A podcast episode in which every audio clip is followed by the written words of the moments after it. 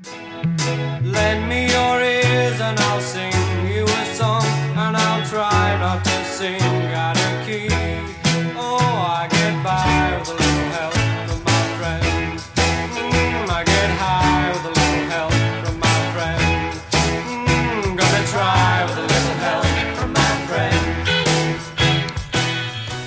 A little help from our friends, indeed, and of course that's an apt way to start our second segment. As uh, as I was reading on, on a trip to LA this weekend, uh, Sky and Telescope magazine always has some great pictures, great articles.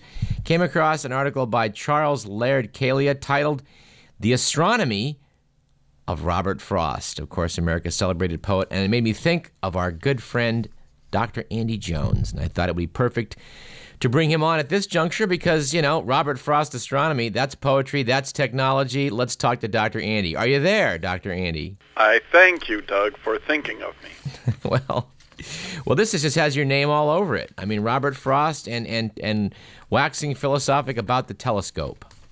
Well, uh, Robert Frost has always been a great nature poet. He lived uh, up there in New England where uh, there were many cold and cloudless nights when young Frost could go outside and look at the heavens, and he was inspired to write a, a number of poems inspired by what he saw there. The article notes that I did not know this. He moved from San Francisco. He was a San Francisco native to Lawrence, Massachusetts at age 11 in, I guess, 1885. He once told the story of being in church when in San Francisco it started to snow. So everyone immediately stood up and left church to go out and watch a very rare snowstorm descend upon the uh, the city of the Golden Gates. Yes, I'm, I, and, I, and I'm sure that he laughed about that when, when he was later li- living in Massachusetts. I'm sure he was, and I'm sure he surprised many people if he told them that uh, he was actually born in our fair state, California. Well, it notes in this article that for centuries, poets have waxed lyrical when looking up. Writers such as Henry Wadsworth Longfellow, Emily Dickinson, Gerard Manley Hopkins, whom I'm sorry to say I don't know much about, and Lord Byron used to pen uh, used the pen to hint at their astronomical yearnings. Well, Hopkins is a is a great poet. He's a Jesuit priest who used to find uh, evidence of God everywhere he looked, and he had the most uh, lyrical of of voices. He could write lines that were gorgeous to listen to, but which were difficult to understand. I bet you'd like to hear an example. I would. All right, good, because I've got one in my head just for such an occasion from his poem as Kingfishers Catch Fire. And I'll just give you the first uh, five lines of the poem. Okay. As kingfishers catch fire, dragonflies draw flame.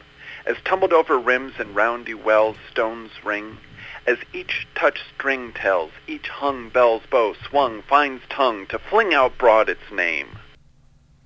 Wow. Well, Dr. Andy, that's why we go to you for the poetry, because here on Radio Parallax, it just came as a recent revelation that poems don't have to start with roses are red and violets are blue.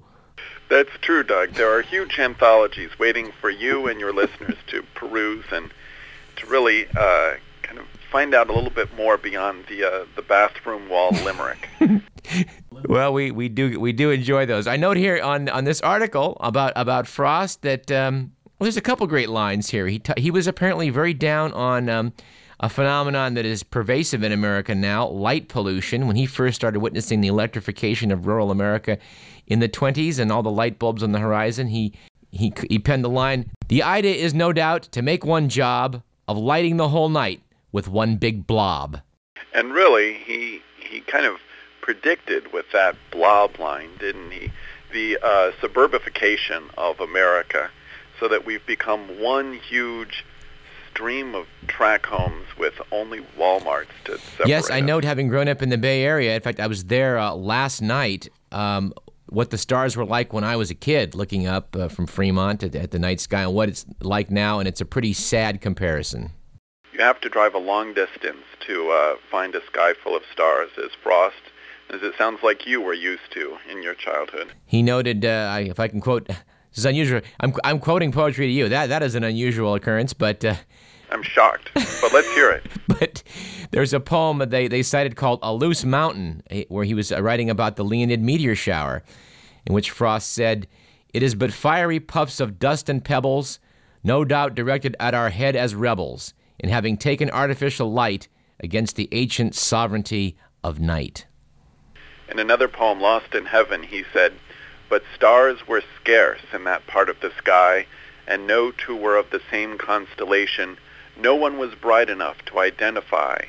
So 'twas with not ungrateful consternation, seeing myself well lost once more, I sighed, Where, where in heaven am I? But don't tell me, O opening clouds, by opening on me wide, let's let my heavenly lostness overwhelm me. Guy's pretty good. Yeah. Well, Dr. Andy, uh, th- thanks for for, uh, for for talking with us a bit about this, and we would uh, we would want to steer all of our listeners to tune in Wednesday night at five o'clock for your excellent offerings.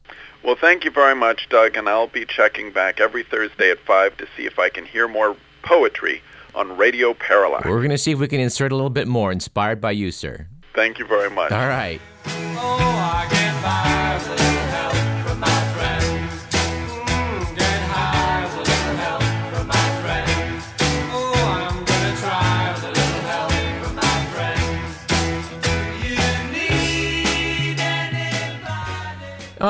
And speaking of astronomy, we'd like to point out that today, St. Patrick's Day, March 17th, marks the date during the year in which we have equal daylight and night.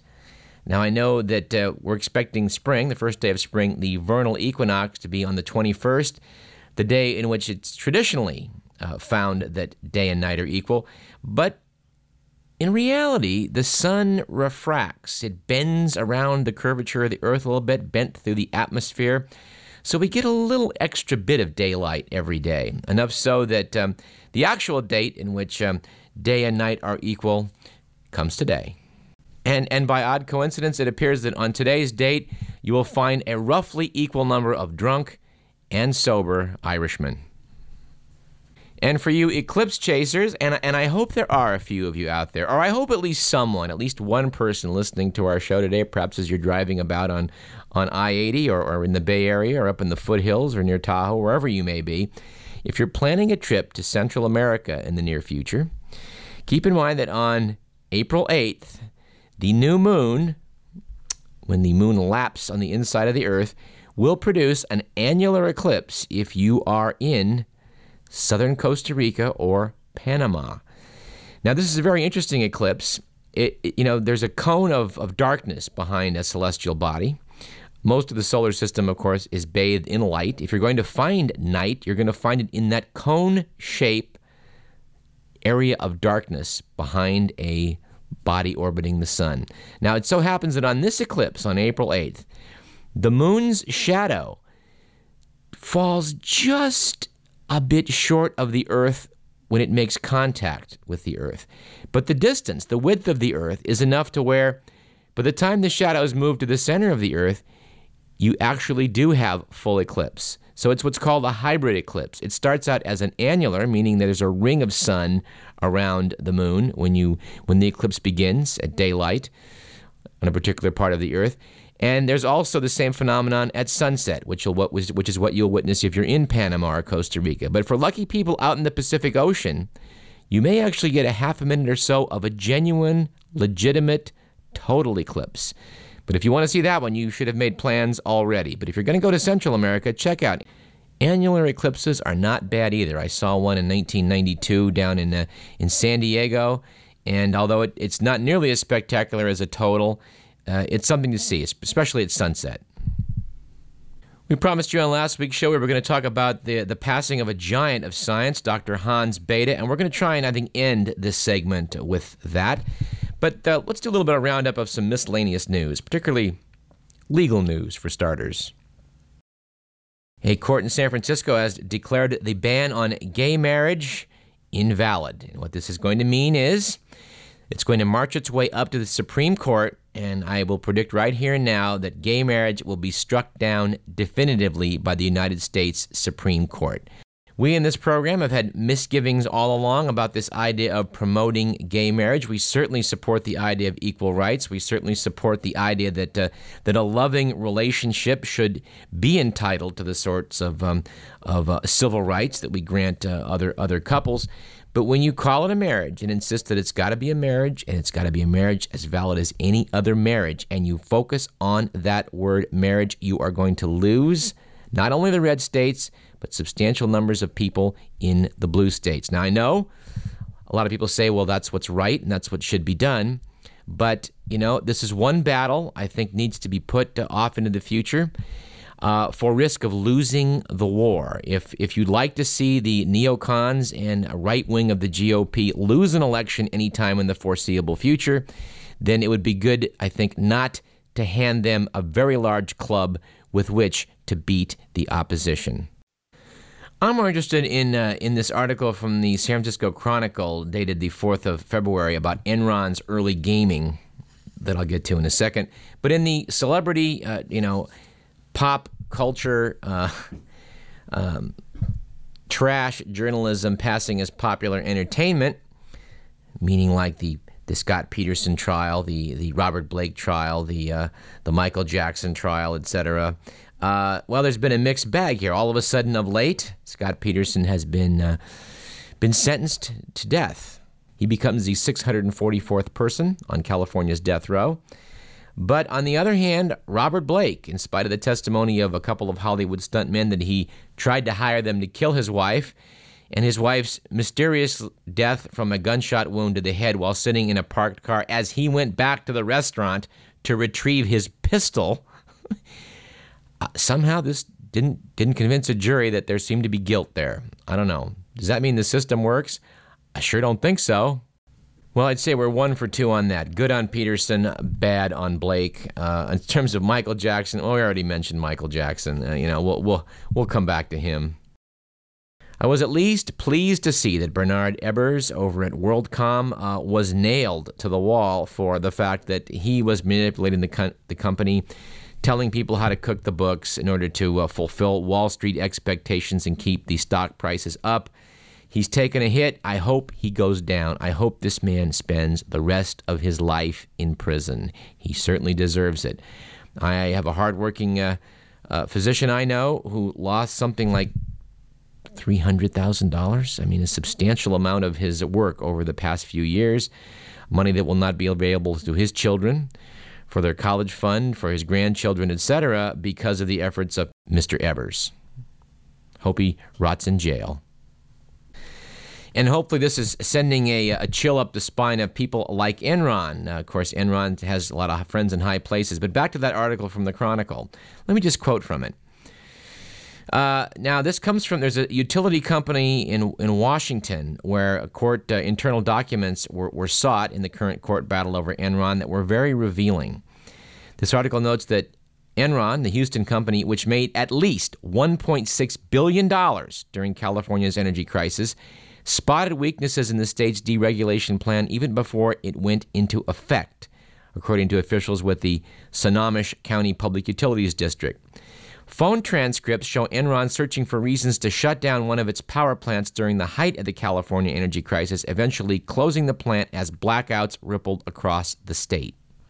As we've mentioned before in this program, we have some friends at PG&E. If they will come and talk to us, we will be able to flush this story out, we hope.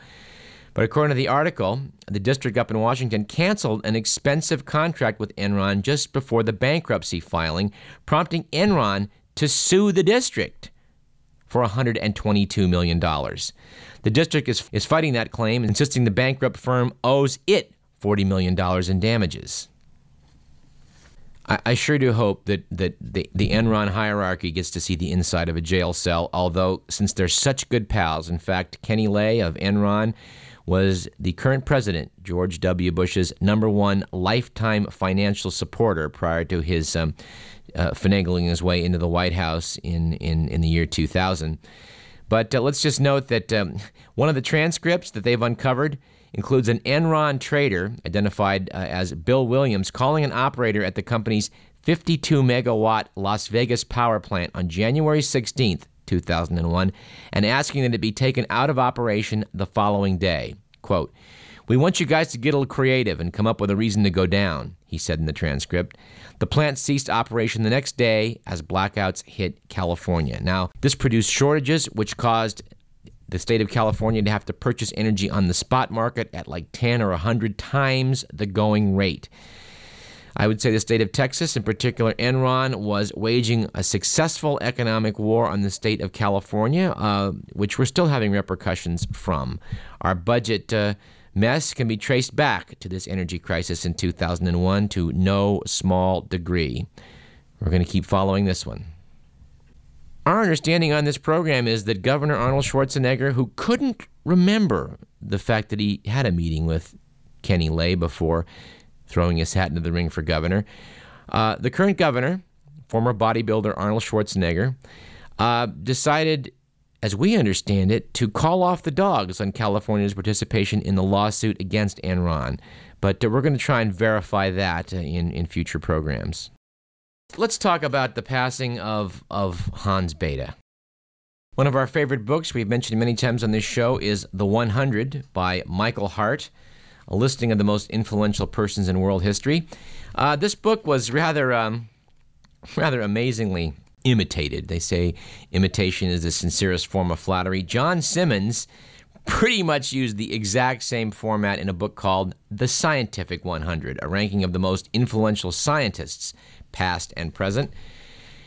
Interesting to note that uh, the late Dr. Bethe ranked 58th on the list of the 100 most influential scientists past and present. Pretty high station. This book ranks him ahead of such uh, better known names perhaps as Alexander Fleming, the discoverer of penicillin, as well as J. Robert Oppenheimer and Edward Teller, uh, Hans Bethe's co workers on the atomic bomb. Also, Gregor Mendel, ranked behind Hans Bethe. I think for the definitive article on, uh, on this obituary, we would like to refer you to the New York Times article by William J. Broad, which I think we should excerpt. It's, it's, it's excellent and really gives you a full picture, I think, of, uh, of this man's life. Hans Bethe, who discovered the violent force behind sunlight, helped devise the atomic bomb, and eventually cried out against the military excesses of the Cold War died late Sunday. He was 98, among the last of the giants who inaugurated the nuclear age. Speaking of astronomy and starlight, as we were just a minute ago, it's sort of amazing to think that before Hans Bethe explained what was going on inside of stars, such as our sun, it was just a great mystery. Hans Albrecht Bethe was born on July 2, 1906, in Strasbourg, Alsace Lorraine. To a family of modest means, his father, a physiologist at the University of Strasbourg, was a Protestant, his mother was Jewish. He demonstrated early on an exceptional ap- aptitude for math and physics, and by 1928 received a doctorate, graduating summa cum laude from the University of Munich. After stints at several universities, Bethe came into conflict with the new Nazi race laws, and he fled Germany in 1933. For two years, he taught in England and then came to Cornell University in Ithaca, where he remained the rest of his academic life. At Cornell, Dr. Bethe wrote a series of brilliant papers that culminated in the 1938 treatise Energy Production in Stars. It set forth the first and only explanation of stellar energy that explained all the known facts, essentially why stars like the sun burn for billions of years. Also in 1938, German scientists discovered that the atom could be split in two in a burst of atomic energy. Now in America, Bethe discussed the matter with Edward Teller, another refugee from the Nazis. The two were close friends at the time. The Hungarian physicist Teller was one of the few guests invited when Dr. Bethe and his wife, Rose, were married in September of 1939. His reputation grew with the war effort. In 1940, Time magazine called him one of Nazi Germany's greatest gifts to the United States. He was helping advance radar at MIT when an atomic recruiter came to call. Fearful that Nazi Germany wanted to develop atomic weapons, Bethe went to work for the Manhattan Project in Los Alamos, New Mexico. In 1943, he was named the first director of the theoretical division at Los Alamos. One of his proteges then was young Richard Feynman, later to win the Nobel Prize himself in the 1960s. By all accounts, Hans Bethe was brilliant at his job, but after Hiroshima and Nagasaki, while retaining links to the government and Los Alamos, he helped lead the corps of atomic scientists who, in an unprecedented wave, left their secluded laboratories to plead before Congress and the American public for nuclear restraint. Now, while he was at, uh, at the Manhattan Project, Edward Teller, who would have liked to have headed the theoretical division, of course, lost out the competition to Hans Bethe. Edward Teller then spent most of the rest of the time he was in Los Alamos uh, working for the hydrogen bomb, the super bomb, as they called it at that time. In April of 1950, Hans Bethe wrote a provocative article in Scientific American arguing against the development of the hydrogen bomb. He said it had little military use and was primarily a weapon for incinerating civilians in large cities. By contrast, Edward Teller lobbied hard for the super bomb, and in fact, it was the reluctance of Los Alamos scientists to proceed that gave the world the Lawrence Livermore Laboratory, where there was a little bit less resistance to proceeding with development of research into the thermonuclear bomb, the hydrogen bomb. During the Cold War, Teller and Bethe went from increasingly cool friends to bitter foes. In a t- notorious episode in 1954, at the height of the McCarthy era, the government uh, pushed to remove the security clearance of Robert Oppenheimer, the man who, more than anyone else, was responsible for the, success of the American nuclear program. Oppenheimer, too, had argued against a crash program for the hydrogen bomb, and that was considered to be a black mark against him. In Washington, Bethe and his wife spent an evening trying to persuade Edward Teller to testify in favor of Oppenheimer to no avail. At a secret hearing, Dr. Bethe defended his former boss, and Teller strongly faulted Oppenheimer's judgment. Oppenheimer's clearance was eventually revoked, and he quickly fell from power.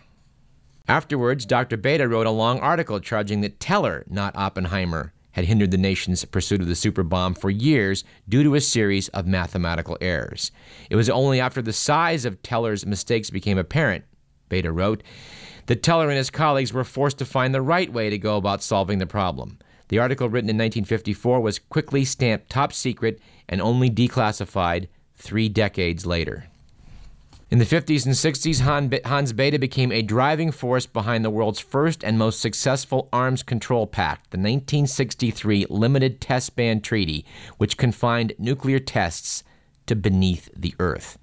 In usual fashion, Edward Teller fought it all the way. Bethe saw the treaty as a bold step towards disarmament and a way to end the reign of radioactive fallout that had increased people's risk of cancer and birth defects around the world. Should note at this point that Andrei Sakharov, the father of the Soviet hydrogen bomb, had done similar cal- done similar calculations to Hans Bethe and concluded that tests above ground constituted a grave danger and had to be stopped. He faced uh, censure by the Soviet government for, for decades afterwards. In 1967, Hans Bethe's work as the father of nuclear astrophysics earned him the Nobel Prize in Physics. It was in the 60s and early 70s that Dr. Bethe studied the matter of anti missile weapons and concluded that all such systems could be easily defeated. He then strongly opposed the deployment of such systems. Nevertheless, in 1975, at the cost of $6 billion, the government switched on a limited anti missile system that was soon abandoned because of its ineffectiveness. Hans Bethe's nemesis, Edward Teller, who got the ear of Ronald Reagan in 1983 and convincing the rather scientifically unsophisticated Reagan that a Star Wars defense system was available with off the shelf technology, the race was on again an anti missile defense system. After hearing Edward Teller's pitch on the physics of what he felt would be an X ray laser in space, Bethe said, You have a splendid idea. But he soon led opposition to the X ray laser, arguing that an enemy could easily outwit the exotic weapon. Dr. Schweber of Brandeis University, physicist and historian, said that Hans Bethe achieved a life of professional and personal fulfillment because he learned the redemptive power of love, of serving family and friends, students, and society. Bethe was quoted a few years back as saying, I'm a very happy person. I wouldn't want to change what I did. I think on next week's show, I'm going to round out the picture of Hans Bethe by quoting from Richard Feynman's excellent book, Surely You're Joking, Mr. Feynman, about an episode that involves uh, Hans Bethe when they were both working together after the war. A man with a, uh, a, a first class uh, mind and a heart in the right place. You, you, have, to, you have to admire him. Um, Hans Bethe, we salute you.